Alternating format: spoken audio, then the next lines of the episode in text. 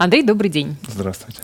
Рада вас видеть в нашей студии снова. Сейчас ваша компания присутствует в 12 городах в трех странах – Россия, Белоруссия, Казахстан. Является одной из крупнейших в стране по доставке здоровой еды. Но что интересно, когда вы были три года э, назад в нашей студии, тогда вы рассказывали о том, что у вас 50 клиентов. Это кардинальный скачок, безусловно. Вот насколько он кардинальный, насколько вы сам за это время, может быть, изменились, стали, может быть, совсем другим человеком? Безусловно, мы сильно очень поменялись и сильно выросли за это время. Несколько раз поменяли бизнес-модель, пробовали разные продукты. И мы как собственники, наверное, я как руководитель тоже сильно вырос. Из детства вышли, но вы в тинейджерстве или уже во взрослости? Ну, вот хотелось бы верить, что еще пока в тинейджерстве. Что есть еще куда расти. Да, пока что мы еще ищем на самом деле себя и вот э, эти поиски. Надеюсь, что они никогда не остановятся. Если остановятся поиски, то остановится, наверное, развитие, я так думаю. Ну вот правильно сказать, что переломным моментом была встреча с Дмитрием Калаевым и Фри. Вообще сама штука Фри очень прикольная. Угу. Я исключительно рекомендую всем предпринимателям, кто имеет отношение э, к, IT, к сфере IT, обязательно пойти и попробовать там поучиться. То есть те навыки, знания, которые дают именно в акселераторе они очень нужны и очень пригодятся предпринимателям. В Фриже там есть две структуры. Это та, которая занимается обучением акселерации, и следующая структура — это инвестиционная часть, которая в случае успешности проекта на этапе mm-hmm. акселерации выдает финансирование, и дальше э, идут взаимоотношения. Вот э, к части акселерации только положительные э, эмоции. И Дима Калаев очень крутой профессионал, и он сделал там супер команду и привлекает крутых экспертов для того, чтобы прокачивать стартапы. Вот следующий этап, он, к сожалению, ну вот по моему мнению и в, в той части, в которой мы вели переговоры, те условия, которые нам дали, э, предложили для того, чтобы получить следующий раунд инвестиций, они были там абсолютно неприемлемы. Но фри заходит э, в число учредителей, это изначальное, конечно же, условие, да. логично, по-другому да. не бывает. А вот сейчас, получается, какая у вас доля осталась? 7% так и осталось. Фри принадлежит 7%, 93% среди нас э, учредителей, mm-hmm. кто изначально начинал. Они предложили условия, 51% компании они должны были забрать взамен на финансирование, ну и, в общем, там личное поручительство и процент выше банковского. На тот момент нам это очень не понравилось, и мы переговоры переостановили. Угу. Это было два года назад почти.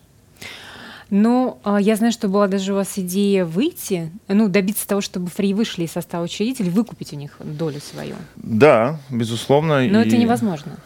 Ну, я, насколько я понимаю, такого инструмента у них до сих пор нет. Мы эти переговоры э, буквально недавно затрагивали э, с одним из представителей инвестиционного отдела Free. И сейчас, ну, такая у нас ситуация. Э, не мы с ними не разговариваем, не они с нами не разговаривают. Мы бы с удовольствием забрали э, эти доли, потому что там фонд развития никак не принимает участие в развитии компании. Деньги не инвестируют, или те условия, которые они предлагают, нас не устраивают. Но пока что мы в таком состоянии подвешенном находимся. А вообще, э, вот этот выход в другие регионы, угу. сама по себе это экспансия, можно сказать, даже таким словом назвать. А это тоже было одним из условий фри, угу. сам, сама масштабируемость вашего проекта, иначе им не интересны проекты. Угу.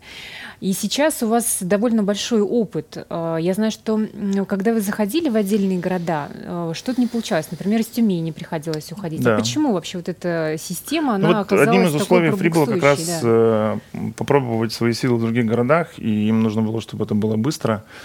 А, мы заходили в Тюмень без открытия собственного производства. То есть мы ежедневно из Екатеринбурга в Тюмень 350 километров возили э, рацион, но все-таки это достаточно большое плечо, и, в общем, куча было сложностей, исходя из этого. Ну вот, э, возвращаясь там чуть э, назад, это, наверное, было и ошибкой. То есть mm-hmm. давление со стороны фри, то есть мы не были готовы к тому, чтобы начать, э, наверное, расти и э, там, расфокусировались, наверное, относительно того, что нужно было в тот момент. Mm-hmm. Поэтому тюменский, э, там, скажем, собственный филиал мы закрыли и пришли к выводу, что нужно нам масштабироваться именно по франшизной истории. Mm-hmm. Mm-hmm потому что очень много региональной специфики э, в каждом городе. И, и человек на месте лучше ее знает. Безусловно, да. Угу. Тем более мы работаем в, в сегменте э, премиум и там близко к этому. По факту это была нежизнеспособная модель. А франчайзинг показал себя гораздо сильнее, поэтому мы масштабируем сейчас именно эту историю. У вас сейчас, вот как я уже сказала, 12 городов, и это не предел, я так понимаю, что вы дальше и дальше собираетесь? Ну, вот э, буквально на днях мы сейчас занимаемся запуском э, город э, Великий Новгород. Мы решили попробовать свои силы в, город, в городе с населением меньше, чем полмиллиона. Угу. И вот первые дни работы показывают, что это похоже, что это была не очень удачная идея. Mm. Нет там что, вашего да, рынок клиента. там, безусловно, есть, но не том в количестве, которое нужен нам. Ну, пока делать рано выводы, потому что там меньше недели прошло. Ну, просто мы сравниваем с, там, с городами, допустим, Краснодар, э, Алмата, Нижний Новгород. Это большие города с большим количеством э, численности в, этом, в этих городах.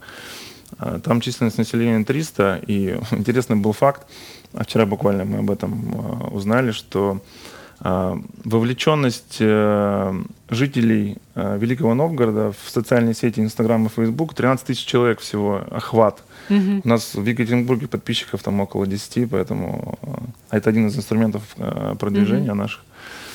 Поэтому, может быть, из-за этого... Ну, то есть региональная специфика очень большая. Страна большая, там, если говорить, допустим, про Хабаровск, там большая проблема с продуктами.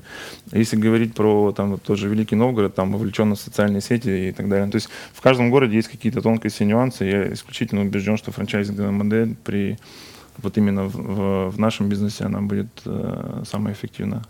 В октябре вам предстоит Москва. Это очень серьезный, конечно же, город. И неудивительно, что, наверное, вы не сразу туда пошли. Наверное, нужно было к этому подготовиться. Да.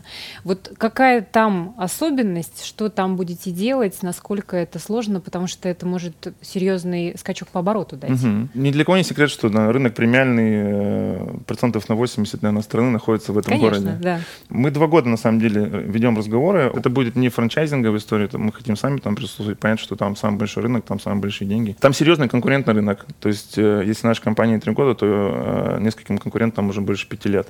Ну, там один из проектов Новикова, например. Да, Just for You компания. Ну, и там, на самом деле, если собирать прям вообще конкурентный рынок, то в Якатии там 3-4 компании в рынке, в котором мы работаем. Там в Москве там больше двух десятков, на самом деле. Есть серьезные, с большими оборотами, большим количеством человек, с каким-то именем, с а, интересными маркетинговыми всякими историями, которые они используют. С начала года мы достаточно планомерно идем к э, дате запуска. Ну, вот буквально пару месяцев назад практически все перевернулось опять с ног на голову, да.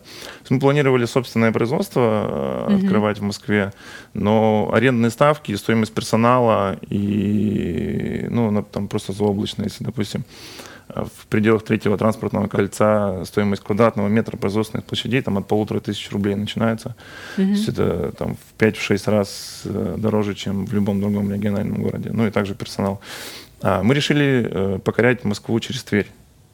Так. Это 100 километров, 120 mm-hmm. километров от э, Москвы.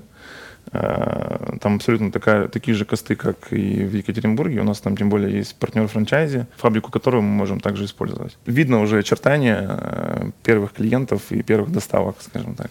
Страшно?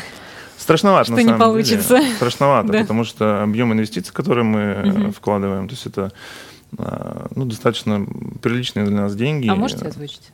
В районе 7 миллионов рублей обойдется старт мы не вкладываем деньги в оборудование, то есть mm-hmm. большая часть пойдет в организацию там, офиса в Москве, в э, маркетинговые затраты. То есть это те вещи, которые, если, если вдруг не пойдет, то мы, скорее всего, не вернем. Mm-hmm. Mm-hmm.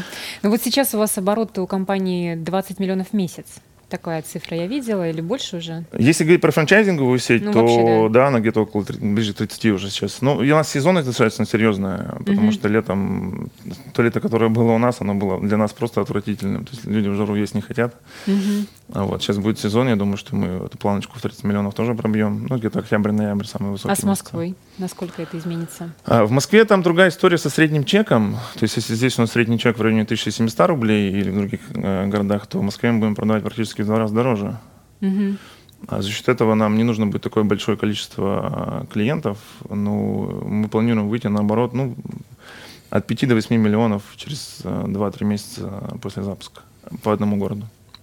Но вообще цель, а, если так ее в глобальном смысле озвучивать, быть самой большой сеткой здорового питания в стране. Да, так да, вы это да, формулируете да. для себя. И вот э, каким параметрам будете стремиться, потому что ну, все в голове у вас очень четко разложено, и, видимо, эта цифра тоже есть. Ну да, на 2016 год мы э, там, проводили сессию стратегического планирования, для себя запланировали, что мы должны перевести на плюс 10 городов в 2016 году, запустить Москву и увеличить выручку в действующих городах на 30%. То есть с точки зрения планирования нам все ясно, куда бежать и что мы будем делать через ближайшие там, 2-3 года. Дальше наша задача покрыть все города-миллионники. А, их осталось свободных на сегодняшний день 9 из тех, что работают. Будем думать, э, как искать рынок в городах с меньшим количеством населения, потому что запросы от потенциальных партнеров приходят также по франчайзинговой истории. Но пока мы не понимаем, что делать с продуктом, потому что все-таки средний чек там полторы-две тысячи рублей для города с населением там, меньше 500 тысяч, это достаточно проблематично. Ну, то есть потолок-то он на самом деле... Близко. Близко, да. да. То есть скоро я расти сравниваю будет некуда. Тот, я сравниваю рынок э, доставки правильного питания с рынком, наверное, суши и роллов. Угу. Если 15 лет о них назад никто не знал, ну, я всегда привожу пример, моей бабушке 87 лет, она знает, что такое суши-роллы. Угу. А 15 лет назад, наверное, скорее всего, не знала. Вспомните, сколько компаний несколько лет назад, там 2-3 года было по доставке суши-роллов, на 200-300, только в Екатеринбурге сейчас осталось там 3-5. И наша задача быстро зайти в города, занять какую-то долю рынка и за счет э, там, фантастического качества э, пережить всех конкурентов и стать номером один. Спрошу еще про опыт ошибок, хотя мы уже об этом да. говорили сегодня. А, в действительности, когда вы три года назад были в нашей студии, мы говорили не про смартфуд, мы говорили про другой ваш проект, он назывался «Вкусно дома». И в этот проект тогда вкладывался Евгений Шароварин, угу.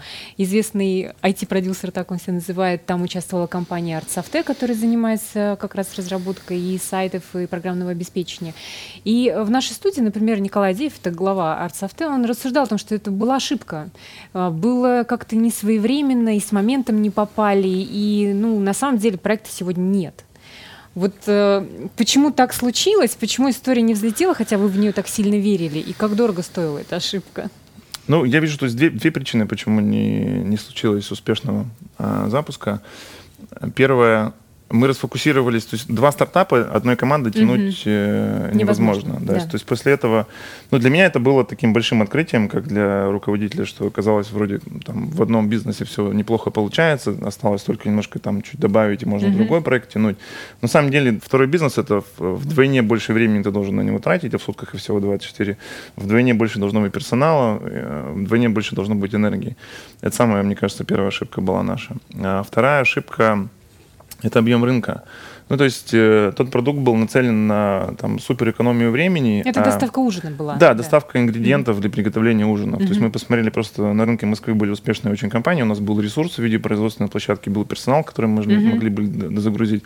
Казалось бы, все должно было начать работать. У нас были хорошие партнеры, от софта сделали там замечательную IT-составляющую. Там э, Женя Шаровая достаточно всегда хорошо помогает советами, mm-hmm. э, так или иначе. Вот. Но рынок все-таки не готов в, в Екатеринбурге то есть вот ту ценность, которая есть, ценность времени, наверное, да, или экономия времени, которая mm-hmm. есть на, в Москве и в Питере. Все-таки слишком мы компактные. Да, то есть э, там, ну вот в общем, не смогли мы донести ее. Mm-hmm. Ну, если бы это был проект, который, ну, то есть не было бы смартфуда, возможно, мы бы его и качнули, так же, как и качнули смартфуд, потому что рынка смартфуда тоже не существовало, да, доставки правильного mm-hmm. питания, рационов правильного питания. Но все-таки энергии было вложено больше гораздо. Возможно, за счет этого он и начал развиваться, расти лучше, чем вкусно дома. С точки зрения денег, которых туда было вложено, ну вот я сейчас точно не смогу вспомнить, потому что были деньги и с нашей стороны, как угу. это был временной ресурс и производственный ресурс. Но чисто деньгами, если не ошибаюсь, там порядка 5 миллионов рублей, наверное, мы угу. под, подзажгли. Это, безусловно, это та ошибка, которую я серьезно жалею. То а, есть, жалеете. Да, жалею. Ну, то есть, а, во-первых, неудобно перед инвестором, перед партнерами, которые, то есть, с этой идеей пришли мы, да, угу. к, мы, мы верим, да, давайте попробуем, вот. А, удалось увлечь, вовлечь, э, потратить время, деньги, но не получилось. Ну, Простил и, он вас? Ну, мы общаемся и думаю, что он, он же не, не в первый проект вкладывает, да. который не полетел. Да. Поэтому, ну, мне, я искренне жалею о том, что, не то, не то, что жалею, то есть, конечно, для меня, как для предпринимателя, это просто опыт, да, который стоил и времени, и денег, и моих денег, и денег партнеров, но это бизнес, тут никто не гарантирует успех, угу. к сожалению. Последний вопрос э, задам. 22 сентября будет э, мероприятие, и вы там выступаете.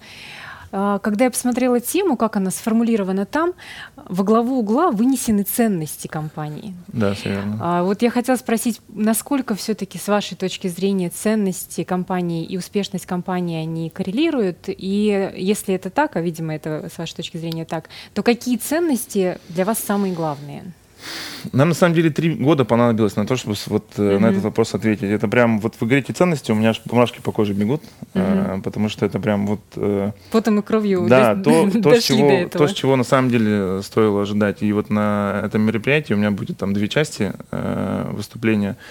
А, первый называется «Не успех под видом успеха». Mm-hmm. Ну, то есть э, та часть, когда, где мы делали кучу ошибок, э, ошибались, там, не зарабатывали, изменяли. И вторая часть, э, к которой мы пришли, что это как вот Конституция или Библия, да, есть mm-hmm. какие-то базовые, допустим, своды, определились, какими ценностями руководствуемся для того, чтобы бизнес строить. Соответственно, и партнеров э, выбираем исходя из э, близости по ценностям. То есть, mm-hmm. допустим, э, там, для меня одна из самых важных ценностей это уважение, и ну, у нас всего их шесть. Когда к нам приезжают партнеры для того, чтобы мы обсуждаем э, возможность сотрудничества, если по каким-то критериям мы не сходимся, мы даже говорить уже не начинаем продолжать. То есть были ошибки, потому что мы запускали, допустим, э, там, тот же Нижний Новгород, э, наши партнеры там не являлись носителями идеи на сегодняшний день. Мы поняли, что это не соответствует нашим ценностям. Mm-hmm. Мы должны выбирать партнеров для того, чтобы развивать бизнес по франчайзингу именно исходя из этих ценностей. И продукт мы меняем тоже исходя из этих ценностей. Потому что если а, он не будет соответствовать, э, клиенты не будут снова покупать. То есть мы прям сильно поменяли на самом деле подход. Это конец 2015 года, когда мы перестали mm-hmm. расти как в Екатеринбурге, так и в других городах. Мы поняли, что что-то нужно менять. Вот. И три месяца у нас ушло на то, чтобы это сформулировать и поменять практически все бизнес-процессы, которые есть у нас в компании, как в операционной, так и в управляющей компании. Вы сказали шесть ценностей. Уважение? А, прогрессивность, здоровье, эстетика, профессионализм. Ну, у нас три партнера, у каждого какая-то ценность э, является базовой, и когда мы все их объединили, так, ну, получилось очень здорово. Ну что ж, спасибо вам большое. Я к вам с уважением отношусь и действительно спасибо. желаю вам удачи. Спасибо.